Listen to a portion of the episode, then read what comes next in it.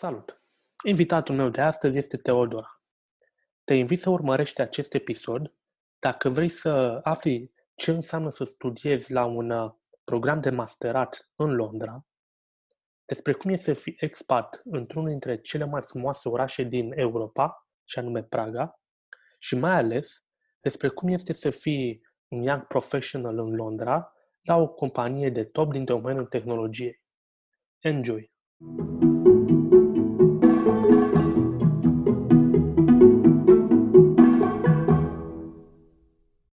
Teodora, mulțumesc mult că ai acceptat invitația. Mi se pare mișto ceea ce ai făcut până acum, studii, experiență profesională. Așadar, te rog să începi cu câteva detalii despre, despre tine. Te rog. Mă cheamă Teodora. Momentan lucrez în Londra pentru Amazon. Fac parte din echipa care se numește Global Mile și, practic, noi ne ocupăm cu tot ce înseamnă importuri și exporturi pentru Amazon în trei geografii, adică, specifically, America de Nord, Europa și în, în Asia. Specific ce fac eu, sunt uh, uh, Career Manager pentru Global Mile Exports E U, e un rol operațional, sunt, practic, uh, responsabilă de performanța și livrarea la timp a pachetelor către uh, clienții Amazon, uh, în diferite geografii, specific uh, Special, specializarea mea în acest moment și liniile cu cel mai mare volum, China și Australia și altfel, și pe lângă asta câteva alte destinații mai mici în Asia și uh, um, vestul mijlociu. In a nutshell. Tare. Și, și până, până în Londra, ce ai făcut? Cum, cum ai ajuns? Uai. Uai. Uh... Da, e, cu Londra e o poveste foarte lungă, pentru că, de fapt, cred că cumva totul a început în liceu cu dorința de a pleca și de a...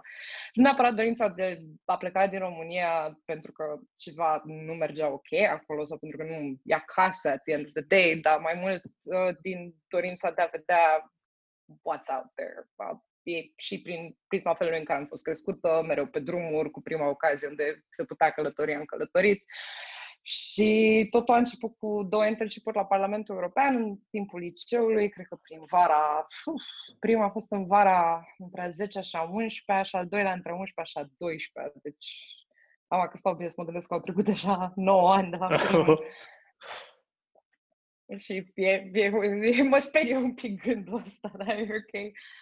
Um, a fost o experiență super faină, pentru că la momentul respectiv aveam un vis uh, care a continuat destul de mult timp, în care voiam să fac international relations, să intru cumva în sfera asta un pic politică, de a schimba lucrurile în mai bine. Aveam un vis din ăsta cu hai să salvăm planeta, trebuie să există o metodă um, și let's figure it out. Și așa am ajuns să fac două internship-uri la Parlamentul European. Nu au fost internship-uri extrem de lungi, dar au fost super, știi, pentru o puștaică de șaptesprezece optsprezece ani, na, a fost o experiență foarte faină, că am învățat foarte mult despre cum funcționează Uniunea Europeană, um, cum sunt împărțite partidele acolo, ce înseamnă să...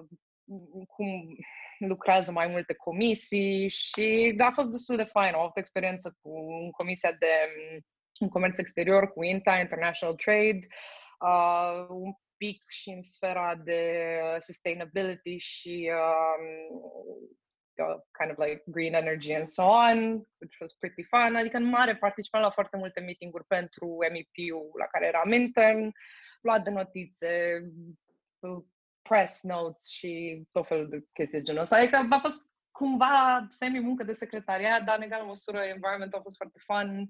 Am cunoscut o grămadă de oameni mișto și m-a și pregătit un pic către viața profesională, inclusiv de la training-ul de, ok, cum scrii un comunicat de presă, cum adresezi un e-mail, știi? Și asta nu sunt chestii pe care le înveți în liceu, știi? Nu prea te pregătesc, da, nici în liceu, nici în facultate.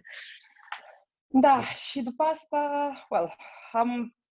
recunosc, în clasa a douăsprezecea aplicasem la facultăți în afară, în U K mai exact, voiam să fac international relations, era închitită, cumva poate ajung să lucrez la Comisia Europeană sau uh, chiar la Parlamentul European, ăsta era visul.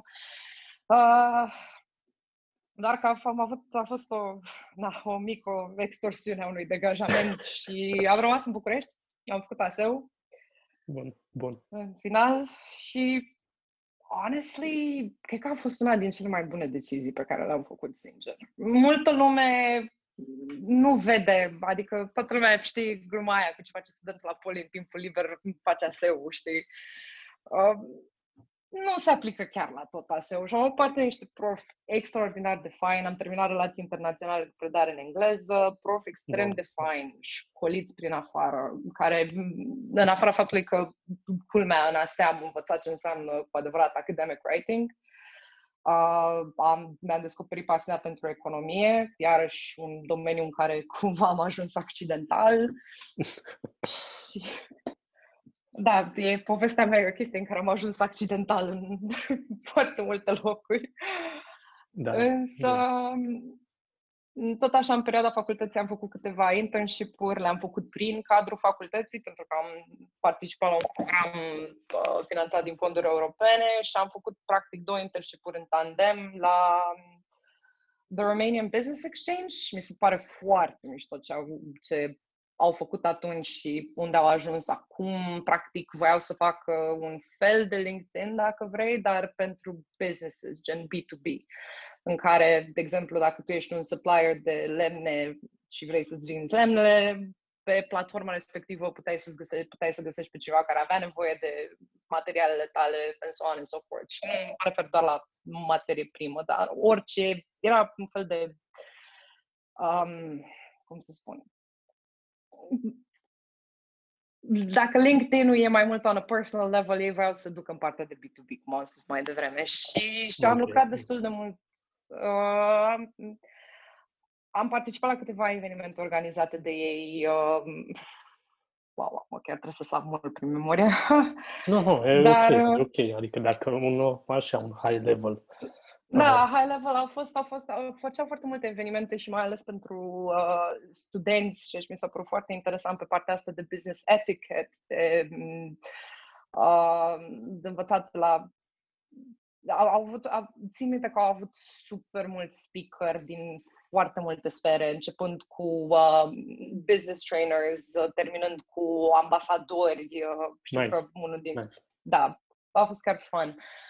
Uh, și după care, ținând cont de faptul că am menționat mai devreme că am, în ASEA am descoperit pasiunea pentru academic writing și mi-am descoperit pasiunea pentru economie și, în special, o anumită sferă a economiei despre care multă lume nu vorbește și e care? Ceea ce în canon se numește heterodox economics.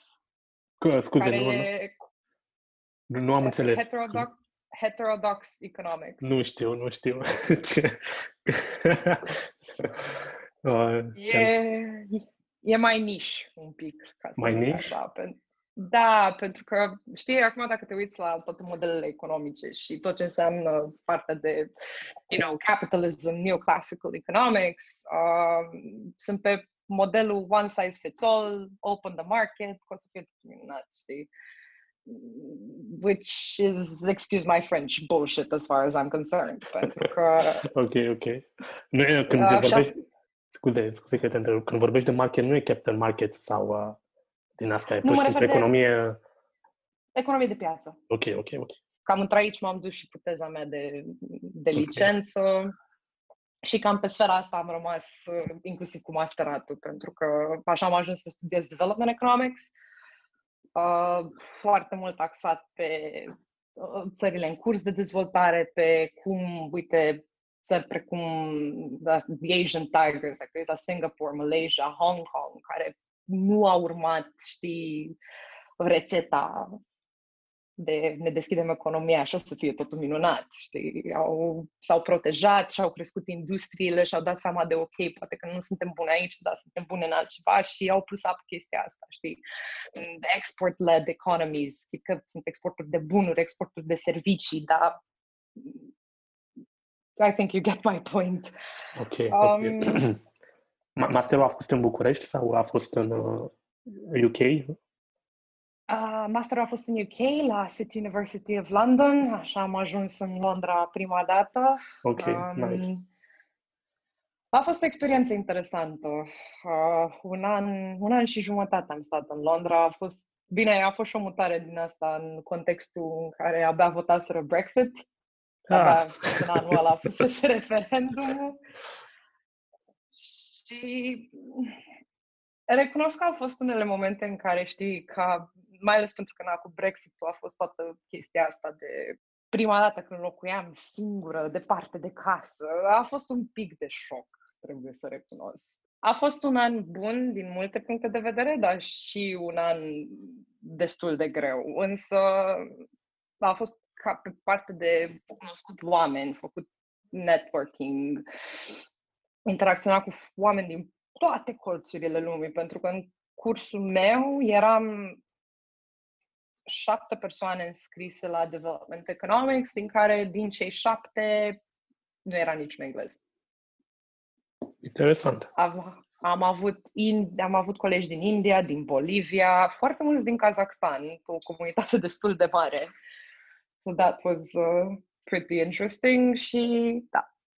Din punctul ăsta de vedere și-am rămas cu niște super relații din timpul masterului și, well, ca să ajung uh, undeva să ajung, știi, apropo, ținând de chestia asta de academia, mă rog, am avut o dorință să fac și doctoratul, deci vreau să merg un pas mai, un pas mai departe, să wow. fac doctoratul, aveam un vis că rămân în uh, uh, sfera de researching, voiam să devin profesor universitar, de preferat undeva la universitate în afară, dar după, cred că după primul semestru în care mi-am dat seama că a fost șoc.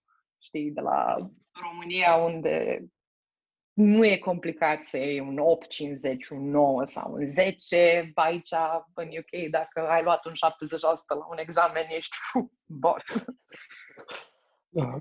Da, dacă, dacă vrei, o să atingem, să facem comparația asta U K versus România. Um, oricum, ai, deci un an în Londra, cred că oricum a contat enorm la, la da. studii. Uh, ce a urmat după... după masterul la Londra? Uh, well, după masterul la Londra a fost un moment în care am luat o decizie eu cu mine că um, nu o să merg mai departe cu doctoratul acum. Ok. Uh, pentru că reacția mea a fost, zic, ok, chiar vreau să mai trec încă trei ani prin toată chestia asta? Hmm... Cred că e momentul să luăm o pauză și atunci a fost momentul când am decis că, ok, let's uh, try my luck cu um, să intru și eu în piața muncii, în experiență și mai departe. N-aș putea să-ți spun ce voiam să fac mai exact. Habar n-aveam. Știam că vreau să rămân în Londra, știam că vreau să continui să lucrez aici, dar, repet, în contextul Brexit-ului mi-a fost extrem de greu să găsesc un job. Uh, nu-ți exagerez, cred că aplicam la o sută - o sută cincizeci de joburi în fiecare zi și nimic. Nici măcar un thank you for your application. De multe ori uh, era, nu primeam absolut nimic. Uh, și a fost destul de, de, de motivant și au fost... Deci asta se întâmpla cam pe final de două mii șaptesprezece, după ce am terminat masterul. Uh, am, am ajuns la câteva, la câteva interviuri. Um, la unul am ajuns până în ultima rundă, era ceva firmă de cloud services uh, based out of the U K, in U K, destul de fun ce făceau. Era un rol de uh, account manager, junior account manager. N-am trecut pentru poziția respectivă, dar m-au plăcut și voiau să-mi oferă un alt rol, dar... Uh, când am văzut salariul și mai ales în contextul în care, ok, trebuie să lucrez în Londra și nu e cel mai ieftin oraș de to live in. Și am refuzat jobul la momentul respectiv și ăla a fost momentul când m-am hotărât să, să mă întorc în România. Um, la fel, a urmat o perioadă de... Deci asta s-a întâmplat prin ianuarie și a urmat o perioadă de vreo patru luni în care... Mi-am pus C V-ul pe câteva site-uri în România pentru joburi, pe Hippo. Între timp încercam să mai aplic, au avut o tentativă să mă mut în Franța, încercam să aplic la joburi și în Franța, în Olanda. Eram, sincer îți spun că nu știam ce voiam să fac. E, toți eram la fel. Și așa, prin aprilie, super random, pentru că, deși aveam pe LinkedIn de vreun an de zile, apărea că sunt open for, uh, open for offers, dar nu primisem absolut nimic. În aprilie, în două mii optsprezece, m-am trezit cu un mesaj pe LinkedIn de la un recruiter în Amazon, că, hei, ți-am văzut profilul, um, dacă, uite, ăsta e job-ul, dacă îți place, trimitem C V-ul că te trec, adică, mă rog, o să ajungem și acolo. Uh, mă tămate cu cam în primele faze de aplicat la Amazon. Okay, și okay. În același timp eram în discuții cu un, pentru un job în România, tot o poziție de account management, dar sincer nu eram eu foarte convinsă că asta vreau să fac. Și am trecut de primul phone screen uh, cu recruiterul la Amazon, după care uh, am ajuns în interviu cu hiring manager, eu mă pregătisem pentru un anumit tip de interviu uh, și am ajuns la Amazon să fac interviurile mai mult pe behavioral based și ne bazăm pe leadership principles, um, chestii pe care poți să le vezi și pe, și pe site-ul de interviews.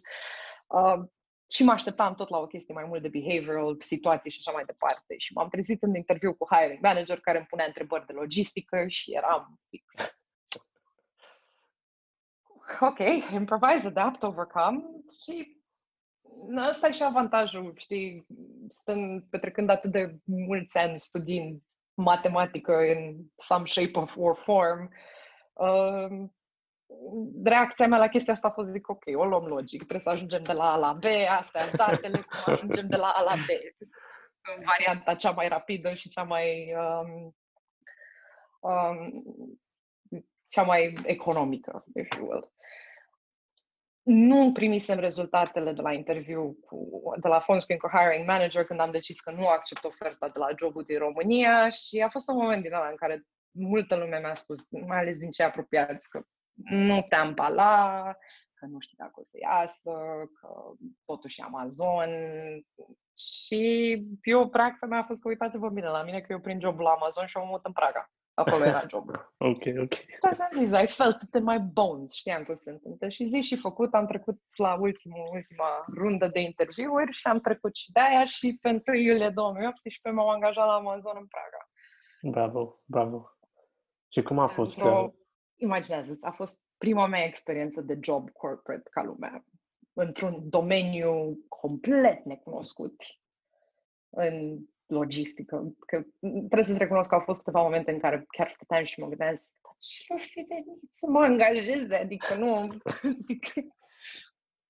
Recunosc că a fost o perioadă de adjustment uh, și am avut noroc, am avut un manager extrem, direct, my direct manager, um, extrem de sănătos la cap, ca să zic, care, uh, pentru că el manageria toată echipa de suport, atât pentru imports cât și pentru exports, și el a luat o decizie că, ok, te pe exportul. Și în exporturi sunt, din septembrie două mii optsprezece, ba mai mult decât atâta, după aproape doi ani am plecat din echipa de suport și am intrat full în echipa de exporturi ca și carrier manager. Um, cu totul și cu totul alt mediu, într-adevăr complicat, pentru că fiind, mai ales fiind în exporturi, suntem customer facing, pentru că suntem B to C, deci noi, noi practic ne ocupăm să ajungă comenzile la timp și nu e ca și când livrezi din Germania în Franța, livrezi din U K și din, mă rog, Continental Europe către China, Australia, U S, adică ai foarte multe variabile de care trebuie să ai grijă. Și la momentul în care am intrat în echipă, ne apropiam de partea asta de pic și cumva mi s-a făcut training o săptămână și după care, uh, ok, descurcă-te. Corporate environment, da? Da, e training. Uh... yeah. um... Da, training, training zboară, puiule zboară, cam asta a da, fost. Da, da. um, dar uite, nu, nu prea înțeleg ce, ce se întâmplă, ce înseamnă transportation. Cam de calculez, deci tu, practic, jobul tău este să calculezi rute eficiente, să ajungă cu un coleg din A în B. Ce folosești? Dacă really. Algoritm, dacă sunt, spune-mi așa un, nu știu, de un overview. Sunt um, un newbie, yeah? Nu am nicio idee ce se întâmplă la Amazon în, în, în operations și nu am nicio idee. Chiar n-am nicio idee. I, I Depinde și în ce stadiu, în ce parte a supply chain-ului te afli, știi? Eu, practic, în primul meu job, cumva, dacă vrei, eram ceea ce numim middle mile. Middle mile însemnând că nu ești nici la partea de inbound, când intră bunurile în depozitele noastre de la vânzători, că sunt importuri, că le cumpărăm, că sunt uh, seller care vând pe site-ul Amazon uh, și nu deținem marfa. După care vine partea de mijloc, middle mile, în care practic asta ce înseamnă e că muți bunurile dintr-o parte în alta, dintr-un depozit în altul, în rețeaua Amazon sau în rețeaua de exporturi, să ajungi să livrezi bunurile la curierul care va face mai departe um, livrarea către client, știi? Iar eu eram în bucata asta de middle mile. Um, okay. Practic, partea de ce mă ocupam eu per se, era un rol foarte control tower, dacă vrei, pentru că toți curierii cu care lucram, dacă aveau vreo problemă, începând cu habar n-am, a întârziat camionul jumătate de oră sau uh, n-am primit anumite date de care avem nevoie ca să putem să facem exportul. Chestii de genul ăsta, cele mai simple și de bază, veneau la echipa mea și noi trebuia să le rezolvăm. Aveam not, standard operating procedures pentru fiecare problemă în parte, puncte de contact, organigramă și asta era o parte a jobului. O altă parte a jobului era parte de verificat uh, și să ne asigurăm, practic, că sistemul programează camioanele cum trebuie, la ora la care trebuie, că avem suficient cât să acoperim tot volumul pe o anumită zi către un anumit carrier și să sărim în cazul în care ceva nu era ok. De exemplu, mai avem nevoie de încă un camion sau uh, habar n-am, un truck n-a venit la timp, așa că trebuie să găsim, trebuie să facem sourcing de altceva sau, de exemplu, nu știu, nu avem volum suficient cât să umplem un camion de șapte tone jumate, așa că facem un pic de cost saving și în loc să trimitem un camion, trimitem un sprinter van, știi? Chestii de genul ăsta. No. Dar, pe de altă parte, am și avut, pentru că echipa a fost setată în așa fel încât um, aveam timp să ne ocupăm și de proiecte, iar managerii pe care din echipa la care făceam suport, au contat destul de mult pe noi și am fost implicat în niște proiecte de, destul de faine de, you know, cost saving, inclusiv chestii funky de la, nu știu, um, hai să diferențiem anumite chestii prin chestii care par foarte simple și la mintea cocoșului, dar în egală măsură îți dai seama că it takes an army ca să le implementezi. La, și asta zic din experiența că eu venisem cu ideea că zic, ok, hai să, nu știu, înfășurăm în paleții noștri în plastic roz și nu alb, ca să-i diferențiem. It took an army. Dar, dar da, e... E un rol, a fost un rol foarte operațional. Era, it was a lot of firefighting, uh, mai ales în perioade, cum sunt și acum, când ne apropiem de Black Friday, Cyber Monday, lumea comandă mult mai mult, uh, automat. E, e chestia nespusă, că, știi, pe măsură ce crește și volumul, pe atâta crește și șansele să, ca totul să meargă extrem de prost. Da, da. Și atât în rolul în care eram înainte, cât și în rolul în care sunt acum, e... Chit că pare un rol, și este un rol extrem de operațional, ai foarte mult loc să fii creativ. Și asta mi se pare că e o chestie care se aplică nu doar în logistică, dar se aplică în cultura Amazon cu totul, dacă vrei. E mentalitatea asta de every day is day one. Ai o idee? Ok. Scriu un paper, demonstrez că, ok, uite, putem să salvăm atâta, atâta dacă facem asta și asta. Ok. Go do it! Ok. Și cum a fost um, toată perioada în, în Praga? Practic, expat în Praga. Cum, cum a fost? Oh, vorbeai, yeah. ai, ai, vorbești, uh, vorbeai numai în engleză, bănuiesc, și, și la job și în, uh, și în afară, în prin oraș, ok? Recunosc că după doi ani de zile, de fapt nu, în primele șase luni am cunoscut persoane, alți expați care lucrau acolo de vreo șase, șapte ani din diverse țări. Și când auzam, am, am o prietenă din Spania care acum, deci anul ăsta a făcut, cred că zece ani de când stă în Praga. Uh, bine, vorbește suficient cât să dea comandă la restaurant sau chestii genul ăsta, dar când o auzeam pe ea la momentul respectiv era de opt ani în Praga și mi-a spus că nu vorbesc boabă, de ce? După doi ani și am zis, ok, sunt un pic mai hopeful. E un oraș foarte fain. E, mai ales făcând comparație cu Londra, care multă lume nu-și dă seama și ca turist nu-ți dai seama de chestia asta dacă vii în Londra. E un oraș extrem de mare. Pare mic pentru că ai străduțele înguste și clădiri foarte packed together. Um, e foarte, foarte mare și asta vezi, dai seama pe distanță când trebuie să ajungi de printr-un altul. Praga, în schimb, maxim douăzeci de minute să ajungi dintr-un punct în altul. Orașul e superb, ai... Na, pentru cine mă urmărește pe Instagram și așa, știu că eu eram fata cu apusurile din balcon sau apus de oriunde prindeam în Praga. E, e aviz amatorilor de fotografie, e un oraș fantastic să-ți faci portofoliu. Este amaglabil. Foarte. Um, N-am simțit niciodată chestia asta, pentru că auzisem și de la alți expați care lucrau acolo că cehii, bine, asta o spun și eu din experiență, cehii sunt foarte reci. Uh, foarte greu ajungi să-ți faci prieteni născuți, crescuți în Cehia. Singurii, singurele persoane pe care, cu care pot să zic că eram, ok, friends, someone to hang out with, erau alți cehi care la rândul lor au locuit când, at some point, în altă țară. Dar altfel sunt destul de reci față de expați. Eu, și cam tot grupul meu era un grup de expați. Eu, români, nemți, destul de mulți slovaci.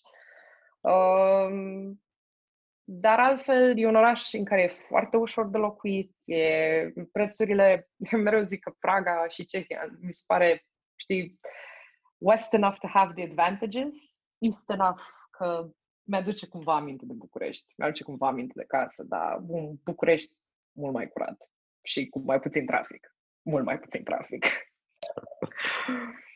Uh, și cum e, ok, după Praga, acum ești în Londra. Cum e Londra? Eu îl aveam pe, scuze, l-am, l-am avut pe Albert în episodul doi sau trei și el e la fel, e în Londra. Și vorbeam că Londra, știi, Londra și New York sunt orașele astea alfa plus plus. Mhm. Acolo, acolo trebuie să fii dacă vrei să lucrezi, dacă vrei să studiezi și așa mai departe. Așa că ai uh, niște impresii, cum de fapt ai amintit niște, ai dat niște insight-uri că e uh, destul de mare în comparație cu Praga și cu alte orașe. Din punct de vedere cultural, uh, work-related... Un, Londra mi se pare un oraș al expaților. Da. Întotdeauna mi s-a părut un oraș al expaților. Uh, Da, cred că e... sunteți foarte mulți, cred. Exact, sunt foarte, foarte mulți. Iarăși am foarte puțin, uh, um, foarte puține cunoștințe. Bine, colegul meu de casă e englez, dar și el a trăit prin, a trăit prin India, a trăit prin Elveția, deci în orice caz n-a petrecut foarte mult timp aici. Um, însă... E... Londra mi se pare că în funcție de circumstanțele în care te afli în acest oraș, you either make it or you don't. Uh, pentru că pot să zic că am experimentat Londra din, prin prisma studentului, care nu muncea, care eram acolo fix pentru studies and that's it. Uh, ba mai mult decât atât, repet, trecând printr-o, din punct de vedere personal, nu eram în cel mai fericit loc al vieții mele și sincer, în perioada aia căutam să mă întorc acasă cu prima ocazie pe care o găseam. Veneam acasă o dată pe lună, nu știam cum să mai plec. Mi-am făcut, repet, mi-am făcut destul de mulți prieteni buni, însă din gașca de la master, cred că mai știu, mai țin legătura cu două persoane care au rămas, chiar au rămas în Londra. În schimb, în momentul în care am luat decizia să mă întorc în Londra, pentru că în momentul în care am aplicat la poziția în care sunt acum, mi s-a oferit ori Londra, ori Luxemburg. A fost decizia mea. Nice. Uh, Păi, I mean, și Luxemburg e nice. Da, dar parcă totuși nu vreau să mă pensionez da, da, da, da, da, șase da, da. de ani, știi ce zic? Da. Uh, dar um, și a fost, a fost momentul în care am stat și m-am gândit un pic, zic ok, vreau să mă pun totuși în același environment în care nu mi-a fost extrem de bine, at least on a personal level, the first time around. Dar mi-am dat seama, a fost un moment că prin februarie, înainte să înceapă toată nebunia cu COVID-ul, când am venit la, am venit la un, am avut un business trip în Londra um, și că am lucrat din birou din Londra vreo trei zile atunci și știu că a fost momentul în care am zic, ok, I think we can give this another shot. Okay. Și ca și experiență profesională, ce înseamnă să lucrezi în Londra, unu, word of advice, știu că cu cât ești mai în afara Londrei, cu atât sunt și mai ieftine, mai ieftină chiria, însă după doi ani de zile de stat în Praga, în care făceam douăzeci de minute până la birou, I like my creature comforts, Mm-mm. eu trebuie să fiu la douăzeci de minute de orice, așa că am și hotărât, adică a fost... Și asta e un sfat pe care îl dau, pentru că, ok, înțeleg, nu vrei să, poate vrei să save money on rent, dar pe ce you save the money on rent, dar pe de altă parte o să ajungi cu un commute de vreo oră, o oră jumate și oricum te va costa și transportul, că, repet, nu e un oraș foarte ieftin, în schimb stau la douăzeci de minute cu autobuzul, linie directă, dacă da. vreau să merg pe jos, îmi iau cam treizeci și cinci de minute, adică am fost foarte calculată cu locația, am fost foarte calculată cu cine stau în casă, sunt doar eu cu colegul meu de casă, pe care îl știu de patru ani de zile, so environmentul e mult mai bun și contează, iarăși, Londra, dacă ești într-un job care nu-ți place, e foarte ușor în Londra să ajungi într-un cerc vicios în care nimic nu-ți mai place și nu știi cum să mai scapi. Mm-hmm. Cam asta e impresia mea. E, nu mi se pare un oraș în care să vii gen, ok, hai să vedem ce e și... Că if it goes bad, it will go very bad. Uh, da, oricum, mă întorc înapoi la Albert, că vorbeam un an în Londra, poate face cât zece, mai mulți în altă parte. Da, da. Uh, Teodora, dacă vrei, am, mi-am notat aici niște întrebări. Uh, uh-huh. pe, pe măsură ce ai, ce ai amintit uh, niște lucruri. De exemplu, Uh, când în liceu. Ai zis că ai făcut interșipuri în, în Bruxelles, de exemplu. Uh-huh. O, în liceu nu aveam nici cea mai mare personală. nu, nu mă gândeam la interșipuri și la nebunii din astea. Eram cu, nu știu, fotbal, basket și uh, așa mai departe. Zi-mi ce, ce te-a făcut pe tine să te gândești la interșipuri, uh, mai ales în, uh, în afara țării. Da, la mișto, pentru că în liceu, adică cumva ai avut mindset-ul ăsta de a face internship și da. de a face în afara țării, ceea ce mi se pare mișto. Dacă vrei să dai contextul în ce liceu, în ce liceu erai, nu? Adică, da. Știi contextul în care stai, că acum mai adăugăm la partea de background ușor privilegiat. Colegiul Național Sfântul Sava să trăiască. Uh, nu, adică e, e un context care probabil te ajută, nu? Uh, mulți colegi da. uh, se gândeau da. deja la lucrurile astea, făceau interest și alte activități extra. Da, și a fost, a fost pentru că încă și acum, deci țin minte, wow, zi, la, la, deci la mine în clasă, în anul meu, am fost douăzeci și nouă în clasă, din douăzeci și nouă, cincisprezece au dat și au intrat la medicină și acum sunt în anul întâi de rezidențiat în wow. diverse uh, field-uri ale medicinii. Um, iar restul de paisprezece, wow, cred că aproape toți am plecat. În afară de persoanele de, cred că două, două persoane, mi se pare că au dat la drept și au, na, well, cu dreptul e un pic mai complicat cu plecatul. În schimb, na, că aproape toți am plecat. Și, uite, eu am un văr acum care a început clasa a zecea la Sava. Dacă, a, și chiar îmi spunea, i-am, i-am, trimis niște, i-am trimis episodul cu Andreea, care a făcut mm-hmm. avianul și studiază la Cambridge și i-am zis, băi, uite, ascultă podcastul ăsta. și zicea, nu, nu mai vreau să dau la... Voia să facă informatică și acum mi-a zis, băi, vreau să fac drept. Bine, de ce știi că te, te schimbi după, după o săptămână, te gândești că vrei să faci X, apoi Y. Ce sfaturi ai da elevilor de liceu? Bine, că acum cu pandemia asta e, se schimbă cam situația, dar ce sfaturi ai da în general? I-ai îndemnat să facă experiențele astea pe lângă liceu, cum ar fi un inter și... Da. Uh, voluntariat, dacă ai făcut, sau teatru, sau uite că vorbeam cu Xenia, în, scuze, mm-hmm. că vorbesc mai mult, vorbeam cu Xenia, care a făcut o școală de, de antreprenoriat în, în state, în California, și spunea cât de, cât de mișto i s-a părut că studenții din uh, americani erau foarte buni pe partea asta de a se vinde pe ei însuși, pentru că făceau teatru, mm-hmm. încă din liceu și așa mai departe. Uh, și știu că noi aveam, prin liceu aveam ceva cu teatru sau doar uh, îmi amintesc? Uh, uh, da, cu, aveau profesoarele de franceză, cu teatru în franceză și participau ah, cu franceză. Uh, da. Uh, i-ai îndemnat să facă tot felul de lucruri, de lucruri din astea? Uh, sincer, cred că cel mai bun sfat pe care pot să-l dau și este... Știu că o să sune mega clișeic, dar e get out of your comfort zone. Corect, corect. Adică ieși un pic, adică, să ieși un pic din sfera asta de gen, ok, hai să nu-mi pierd totuși vara prin vamă sau în Mamaia, depinde acum de preferințe. Um, hai să încercăm și altceva. Și dacă ți se ivește pe tavă o ocazie, de gen, nu zic că eu am făcut internship-uri de o lună, maxim două luni, adică n-a fost o chestie în care m-am... la care m-am înhămat să-mi pierd toată vara, printre, între ghilimele. Dar give it a shot dacă ai ocazie să faci chestia asta o lună. Why not? Și ba, mai mult decât atâta, dacă se ivește ocazie să locuiești în altă țară, să chit că e pentru trei săptămâni, do it! Rupe-te un pic din zona asta de confort de... și mai ales să treci printr-o experiență de genul la șaptesprezece optsprezece ani, când ești, încă, încă te formezi, încă ai personalitatea în dezvoltare. E, mi se pare cea mai mișto experiență.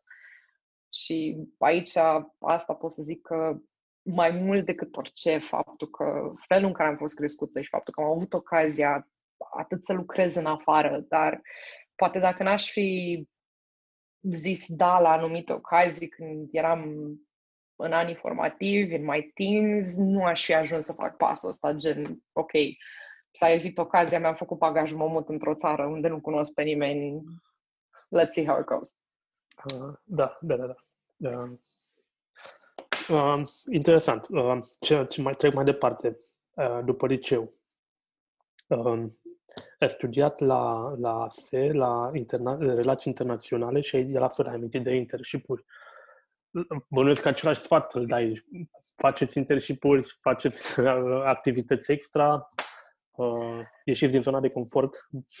Da, dar în egală măsură în facultate, pentru că știi care e faza în facultate și asta am observat la câțiva foști colegi de-ai mei, e că cumva, cumva din...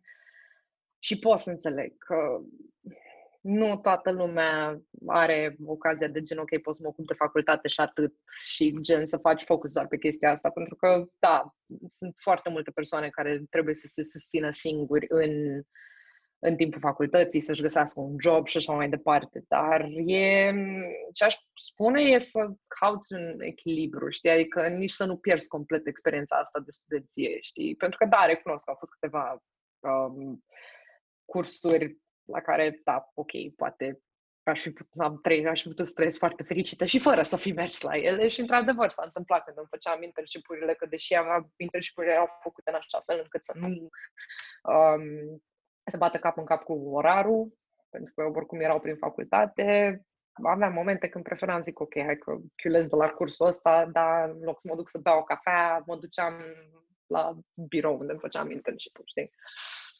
Ok. Și uh, vei, poți să faci o comparație între studiile din, din România și U K? Adică licența în România și masterul în, în U K? Adică, uh, uite, Andreea la Cambridge spunea că ea nu are, nu are seminarii, nu are laboratoare, chiar dacă el studiază computer science. E, are multe uh, debate, uh, uh, complet altă structură. A fost uh, la fel și în, ca, în cazul tău? Adică... Uh, structural a fost la fel. Pentru că... La fel, cum, la fel, era, la fel ca în, la fel ca în România. Deci aveai, semi, aveai curs, aveai seminar, uh, practic coursework-ul, deci tema de seminar conta treizeci la sută din nota finală și examenul șaptezeci la sută. Deci, din punctul ăsta de vedere, exact la fel ca acasă. Deci nimic nou sub soare. În schimb, stilul de predat, pentru că l-am... Um, la masterat am avut, n-au avut niciun profesor englez. Șefa de departament care mi-a și coordonat teza de masterat a fost, era, este French. Uh, au foarte mulți profesori indieni, profesori italiani, în orice caz, un melting pot de expați și de culturi diferite și moduri foarte diferite de a vedea lucrurile. Um, și mult mai challenging.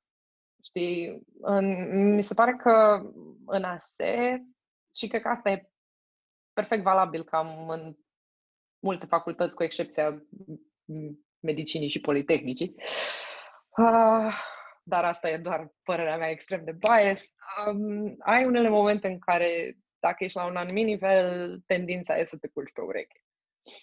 Că hai, că cumva o scoatem, o scoatem la capăt. Adică în afară de câteva materii unde, da, într-adevăr, nu știu, chiar am pus săptămâni întregi de învățat și ca să numesc câteva chestii gen statistică, econometrie, financial markets, international trade theory, care erau un pic mai complicate și profesorii aveau și anumite așteptări mult mai high. E, astea erau, să zic, trei patru materii în trei ani de zile. Ei, imaginează-ți să ai trei materii pe semestru la master, într-un master de un an de zile, cu așteptări foarte, foarte high tot timpul. Foarte high.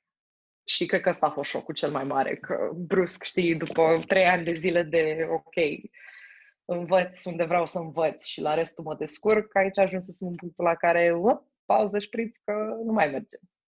Și a fost dublu de efort, poate chiar triplu de efort pe anumite materii, mai ales din astea care s-au repetat și pe care credeam că le știu, gen econometrie, macroeconomie, microeconomie, dar pentru că sunt la master aici sunt atât de focused în cursurile astea și vor să aprofundez atât de mult încât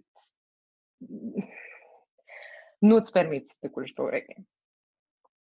Și asta am învățat-o the hard way în primul semestru. Da, am trecut toate examenele, n-am avut nicio restanță, dar le-am trecut la limită.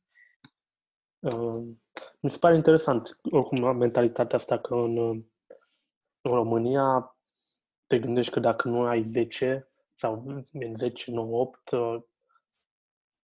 nu e ok. Dar în afară, de exemplu, când eram la Viena, Uh, e super ok dacă ai uh, șapte sau, adică e, toată lumea știa că, băi, zece nu ai cum să ai, adică nu se dă niciodată. Știai, știai deja, uh, profii erau transparenți, băi, ok, nu, nu, nu te aștepta la zece, că nu se dă efectiv, adică și aveam și statistici uh, că media, media absolventului La, la facu- eram la facultatea tehnică și spunea treizeci ceva de ani media, media de vârsta absolventului. Știi, ah, ok, ok, hai că nu fac probleme. Adică era mental mindset-ul ăla că, bă, era ok să chiar să pici un examen, un examen sau să repeți un an, pentru că era ok, dar pentru poate că era și gratis. Adică în, în Austria nu, taxele de dacă sunt, sunt foarte mici. În U K cred că nu e la fel, adică în U K ai taxe. Da. De ceea ce e o presiune în plus, adică nu, nu cred că îți permiți să, să repeți un an așa, chiar bine, da. Mai ales că e și costul de, de living cost. Da. E, știi, așa ca și traiectorie, dacă a fost o chestie, și iarăși știi, apropo de ce sfaturi aș da studenților și așa, um, deci eu am terminat la cinci opt cu zece în cap. Deci am venit de okay. Golden Child, tocilara clasei zece pe linie. Bun. Și în momentul în care am ajuns la liceu, um, cred că ăla a fost, știi, încet, încet parte de specializare. Ce îmi place, ce nu-mi place, unde depun efortul, unde nu depun efortul, știi? Dar un pic știi și mentalitatea românească de, știi, că te duci acasă, ai luat un șase, dar cu tărică cât a luat, știi? Tu de ce n-ai putut să iei mai mult? Cam așa. Da, sau uite că am luat zece la materia asta, cu tărică a luat nouă, până nu mă interesează ce a făcut cu tărică, ai luat tu zece. Okay. Dar... Um... Asta zic, în liceu mi-am dat seama că nu am pasiune pentru chestii gen, habar n-am, fizică, chimie, am învățat cât să-mi iasă și mie acolo de un șapte opt media și, na, overall să am o medie, să termin cu o medie ok, că totuși știi, e și prestigiu de Sfântul Sava, nu poți oricum, știi. Așa că cam, cred cam asta, asta, știi, apropo de chestia asta de... Și asta nu încerca să fiu bun chiar la toate, știi, adică nu depune maxim de efort pe tot, pentru că o să, you'll burn out eventually. Și at the end of the day, dacă simți că nu ai vreo pasiune extraordinar de mare pentru chestii gen chimie, fizică sau habar n-am. Le menționez pe astea două pentru că n-au fost foarte umeu în liceu. Um, nu, nu pierde prea mult timpul și focusează-te pe chestii pe care chiar îți plac, pentru că învățând pentru ele și, uite, știi, mie mi-a plăcut engleza extrem de mult, poate și pentru că vorbesc limba engleză de foarte mult timp, dar mi-a plăcut partea de faptul că am studiat literatură, like English literature, English classics, am început să citesc foarte mult în limba engleză, chestii care m-a ajutat, știi, mai departe, n-am mă exprima, a comunica mult mai bine, n-a stăpâni limba mult mai bine. Uh, faptul că mi-a plăcut, na, mi-a plăcut limba română, îmi place să citesc de mor. Mie dacă mi-ai dat o carte și m-a prins, te pup, nu ne, nu ne mai vedem o săptămână. Da, am văzut pe Instagram. Că... plans. Am văzut pe Instagram că tot postezi cărți și... Da, nu, sunt prietenii mei, mă știu că eu sunt în stare să dau bir cu fugiții la planuri pentru că m-a prins o carte. Da? Bravo! Da. um... Așa că au fost și au fost chestiile care, știi, at the end of the day m-au format și multă lume nu-și dă seama cât de mult, adică nu știu, cel puțin pentru mine, anumit, am avut câteva anumite cărți care m-au lovit foarte tare, benefic, aș putea spune, și care m-au dezvoltat aproape la fel de mult cât m-a dezvoltat environmentul în care am crescut, oamenii din jurul meu, chestiile pe care le-am studiat și, știi, îți formează un pic un mod de a gândi, așa că, well, if you don't have the brains for chemistry, but you have the brains to understand Shakespeare, then don't waste your time on chemistry. Da. Doar pentru că vrei să ai media peste un anumit, peste un anumit număr. Știi? Good advice. Tu oricum ai fost, acum nu știu dacă ne amintesc corect, tu ai fost la bilingvă, la clasa da. de bilingvă engleză, ok. Și de asta ai făcut da. literature în, în engleză, literatură în engleză și... Uh-huh. Uh, Bun, bravo, tot și la... uh, uh, trecând peste, ok, comparația asta um, U K și România, a venit, ai amintit că ai, ai avut o perioadă în care aplicai la multe joburi și așa mai departe. Ai niște tips and tricks pentru, pentru absolvenți, pentru oricine care vrea să aplice la joburi? Dacă cumva, după toate, uh, toată perioada aia, Ai, ai ajuns la o concluzie care ar fi, nu știu, o rețetă pe care lumea poate să urmeze. Băi, uite, dacă vrei să aplici pe LinkedIn, pe Hippo sau pe orice alt canal din ăsta, ce ar fi ok să faci și ce să nu faci? Mm, asta cred că vine mai mult, nu neapărat din experiența mea de aplicat la joburi, pentru că trebuie să-ți recunosc că aplicam la joburi. Nu... Eu merg ca și personalitate. Eu sunt foarte shoot first, ask questions later. Um, sunt foarte mă arunc și pe urmă vedem ce iese. Așa că fix cam pe aceleași, cam pe aceeași chestie am... N-am investit foarte mult timp până am face C V-ul să pară wow. Poate da, am investit un pic să-mi fac profilul de LinkedIn să pară mai wow decât era la momentul respectiv. Dar acum, Ana, cu două joburi la Amazon, îmi face viața un pic mai ușoară. Um, în schimb, cred că cel mai bun sfat, și asta e, asta e o chestie pe care am învățat-o în ultimul an la Amazon, de când eu, la rândul meu, intervievez candidați. Ah, bravo! So, bravo, bravo! Am, în acest moment, vreo optzeci, peste optzeci de interviuri la activ, am trecut wow. mulți candidați prin mâna mea. Wow. Um, it, cred că Pe mine chestia care mă lovește cel mai mult, dar este, în primul rând, cum îți faci C V-ul. Pentru că, uite, cum mie mi s-a dat o șansă o persoană care, unu, zero experiență corporate, ca lumea, doi, zero experiență în logistică, adică am studiat economie, I wanted to become an economist, foarte departe de logistică. Um, dacă faci, nu, și eu sunt mare fan al C V-ului one-pager. Da, da, da. Ok, dăm, dăm date, dar dacă, dacă n-ai foarte multă experiență, gen să zici că ai fost ca mine, ai făcut două, trei internship-uri acolo sau chestii, plusează mult pe ce ai învățat din internship-urile alea. Adică scoate în evidență exact skill-urile. Ok, poate n-am experiență în corporate, gen habar n-am leading project sau chestii de genul ăsta, dar uite, dacă am făcut internship-ul ăsta, plusează mult pe ce skill-uri ai învățat din internship-ul ăla. Că e public speaking, că e... Project management. Project management-ul, time că, management. Sunt writing, că sunt time management, e atât de important, writing skills. Da, și... writing skills, cum să scrii un e-mail, cum să... Exact, exact. Și e... astea sunt chestiile care contează extrem de mult și puteți să faci C V-ul atât condensat și focus, focus pe, pe, da, iarăși o chestie preluată din Amazon, on your superpowers. Uh, da. Așa, asta, asta mi se pare cea mai... Și nu pierde timpul povestind cu wow, am făcut ce am drept și am nu știu ce. No. Bullet points, dar scrise suficient de bine cât dintr-o, dintr-o chestie foarte scurtă să reiasă exact ce vrei să spui. Și aici cred că, sinceră să fiu, una, una din cele mai bune cărți pe care le-am citit pe treaba asta, Stephen King, On Writing. Stephen M-a ajutat King. Foarte mult. Stai, Stephen, Stephen, Stephen King, adică... Uh... Povești? Da, Steve. Okay. Nu. Mă gândeam la o carte de business și eu, stai, Stephen King nu face și asta. Okay. Nu, are... E, cred că e printre puținele non-fiction ale... lucrări non-fiction ale lui în care, efectiv, povestește de... It's da, ok, deci non-fiction. Deci o carte de ale Stephen King, non-fiction. Despre cum, cum să scrii. Ah, ok, ok, ok. Și cum... Știi, tot... Tot, eu sunt mare fan Stephen King, așa că I'm a little bit biased here, dar în mare parte, mult în exprimare m-a format. Și inclusiv cartea asta cu On Writing e, m-a ajutat foarte mult. Atât în parte de scris articole academice, if you will, cât să mă exprim concis și condensat într-un e-mail, până la să nu mai trimit când dau mesaje șapte mesaje scurte când aș putea să scriu două un pic mai lungi, știi?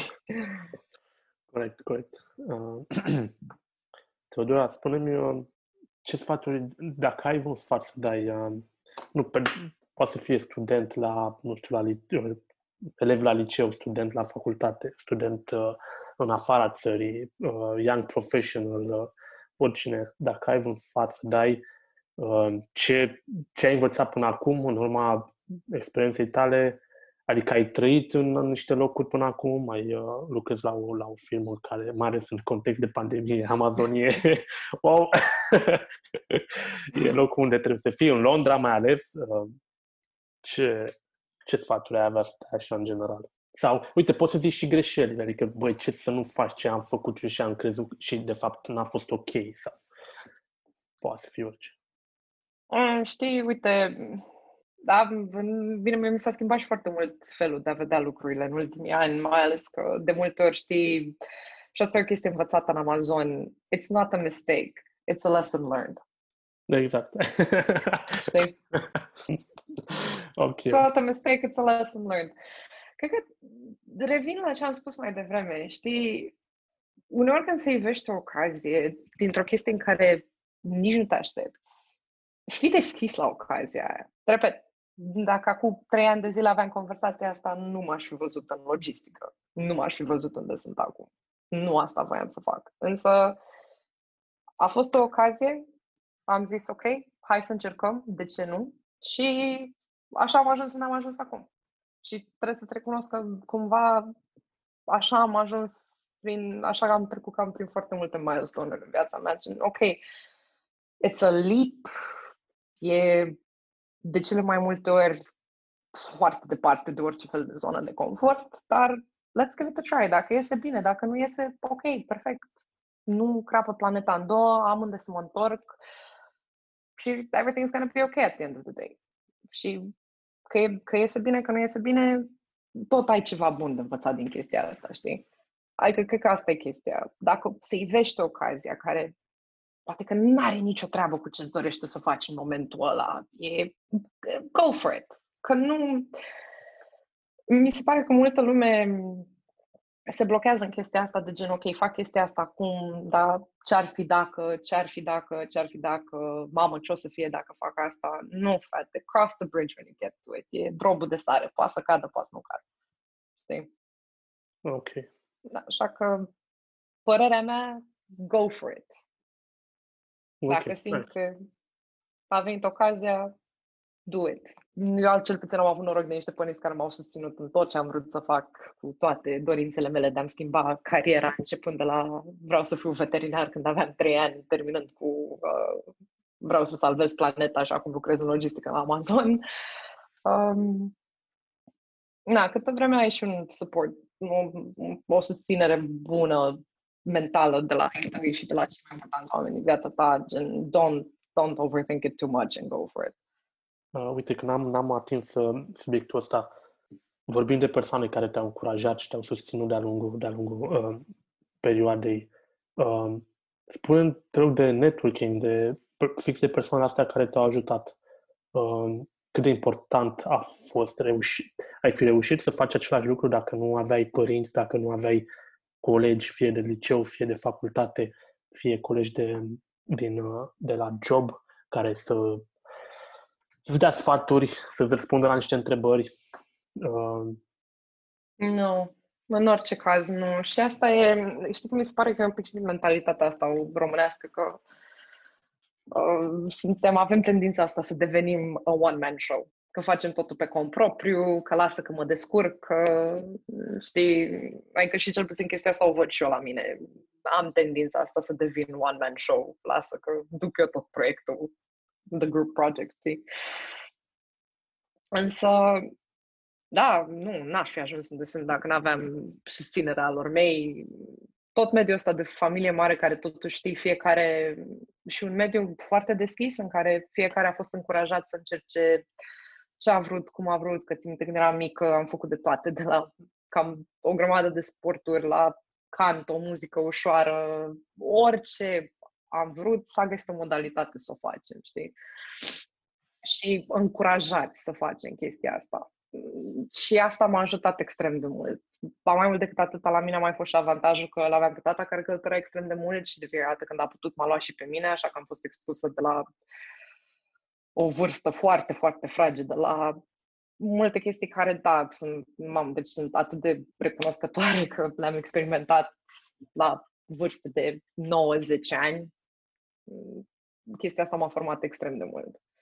Și a, mi-a fost și mult mai ușor în momentul în care am ajuns în contextul în care nu mai sunt acasă, nu mai sunt cu ai noștri, și prin ai noștri nu mă refer, mă refer efectiv români, să comunic mult mai ușor și să nu judec și să apreciez, știi, alte culturi, alte modalități de a gândi și, practic, așa m-am și dezvoltat ca personalitate foarte mult, mult mai mult decât dacă aș fi rămas acasă. Într-un context foarte protejat, dacă vrei.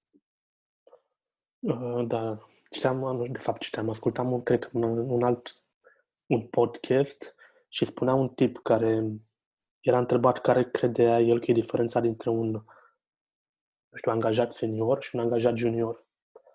Și spunea că angajatul, uh, contrar aparențelor, angajatul senior e, e persoana care zice, băi, nu știu nimic, ajută-mă, și uh, juniorul e persoana care, băi, eu știu tot, nu am nevoie de ajutor. uh, crezi, pen, pentru young professionals și pentru studenți, crezi că e, care atitudine crezi că e potrivită? Uh, să fii humble și să recunoști că nu știi și să pui întrebări? Clar, stay humble. Okay. Clar, stay humble. Adică eu sunt prima care, și asta e o chestie, o chestie foarte încurajată la Amazon, pune întrebări. No question is a stupid question. Știi? Adică, te copui într-un format public, între ghilimele, unde ai un audience un pic mai mare, chit că, ok, s-a discutat o chestie și pe urmă te duci și îl tragi pe unul de mâne, că bă, explică-mi și mie că n-am înțeles, știi? Dar pune întrebări. And e, avem chestia asta și... Da, ok, recunosc, sunt un pic brainwashed. Uh, în Amazon, chestia asta de learn and be curious, știi? Da, da, da. E, că după asta ne ghidăm destul de mult. Learn and be curious. Și e... E, e odată ce începi să pui întrebări și lumea te vede că, băi, nu pui întrebări, că, că multă lume are chestia asta de, și mai ales am observat treaba asta și prin contextul, na, România, liceu de elită și așa mai departe. Um, nu, lumea nu o să te perceapă prost pentru că pui întrebări, mai mult decât atâta, știi, take, take a chance, pune întrebările, înțelege, pentru că așa dai dovadă că unul la mână vrei să înțelegi. Exact. Și vrei să stăpânești chestia asta și, în egală măsură, mai ales ca young professional, în primul tău job, o să vadă că, ok, you're willing to do, go that extra mile, știi? Și da, e o sabie cu două tăișuri, că poți să ajungi în extrema în care, a, ok, hai că-i dăm Teodore, că lasă, că poate, că duce ea, știi? Dar și când ajungi în extrema aia, it's ok to say no. Nu trebuie să le duci pe toate. All the time. It's ok să spui, ok, bun, stop, până aici, I need help. Ok. Și chestia asta cu I need help, iarăși, la fel. Mi se pare că se aplică și m-a ajutat extrem de mult să ridic mâna, să zic, ok, am dus-o până aici, dar de aici nu mai pot singur. Ok, ok. Ce skill-uri crezi că sunt cele mai importante, știi, pentru un job în, în supply chain sau în life in general? Dacă poți okay, să... dacă e, dacă e să o luăm strict pe partea asta de supply chain și de logistică, mi se pare că un skill extrem de bun e să think fast și under pressure. Okay. Și aici, da, uh, pentru cei ca mine care au, we are procrastinators, dacă ți-ai lăsat vreodată o lucrare până în ultimul moment posibil, e un skill extrem de bun. Pe mine m-a ajutat, recunosc. Pentru că te forțează un pic să scoți tot ce e mai bun din tine într-un timp extrem de scurt. Și asta într-un environment foarte operațional în care, efectiv, uh, acum totul merge ok și peste cinci minute ți-a luat foc un depozit. Bine, nu zic, nu mi s-a întâmplat, dar se poate întâmpla. Um, timpul de reacție contează extrem de mult. Și cu cât ești mai rapid și... îți știi, ai învățat suficient de mult până să ajungi în punctul ăla, perfect. Um, și, pe de altă parte, să ai și o doză de creativitate, știi? Pentru că, ok, procesele se schimbă, totul e un pic outdated și să ai curajul, mai ales dacă ești într-un environment în care ți se permite chestia asta, în care, dacă vezi că, ok, facem lucrurile așa, dar ți se pare ție că, uite, frate, dacă facem, nu știu, schimbăm acolo două, trei chestii și putem să facem treaba asta de trei ori mai rapid, set. Nu, nu sta acolo în colțișorul tău gândindu-te că, da, că eu sunt ăsta mic. Asta s-ar traduce, scuze că te întreb, asta s-ar traduce în ownership, adică... Ownership și proactivity. Owner, da, exact.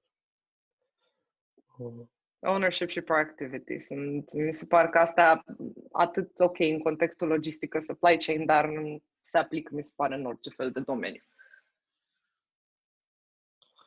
Mi se pare, mi se pare interesant asta, partea asta de supply chain, de operations, adică poți, poți să ai... Acum, nu te-am întrebat unde te vezi, nu știu, peste cinci ani sau... Dar poate să fie un exit super, super bun, adică mai ales să faci asta la Amazon, apoi... Cred că poți să faci cam orice. Părerea mea. Cam asta. Uh, băi... Mai ales în Londra. Sincer, mai ales în Londra, dar nu e. Știi care e chestia? Mi se pare că un job în operations, într-o chestie foarte... În operations te învață foarte multe skill-uri pe care poți să le aplici în orice domeniu, pe urmă. Cu atât mai mult într-o companie ca Amazon, în care, efectiv, poți să faci carieră în atât de multe domenii. Și să încep cum sunt eu, în operations, logistics și pe urmă să ajungi în Prime Video, să fii pe set când se filmează The Boys, ai oportunitatea asta în Amazon. Deci poți să-ți petreci întreaga viață în Amazon și să încerci efectiv orice domeniu under the sun, știi? Și chestia asta mi se pare foarte faină. E, e greu până intri, dar odată ce ai intrat și mai mult decât atâta, doi trei ani în Amazon, you're pretty much set. Da. Pentru că e, fel, e de felul în care operează și noi operăm așa, totul e așa. Rapid, totul se schimbă rapid și ne schimbăm și noi odată cu environment-ul. Și chestia asta te formează extrem de mult. Și bine, aș putea să zic. Bine, Teodora. Uh, mersi mult, mersi mult că ai acceptat invitația. Uh, mersi și eu de invitație. Mi-a plăcut oricum și ținut tot așa, cinci ani, cinci ani în Amazon, uh, aventuri mișto în Londra.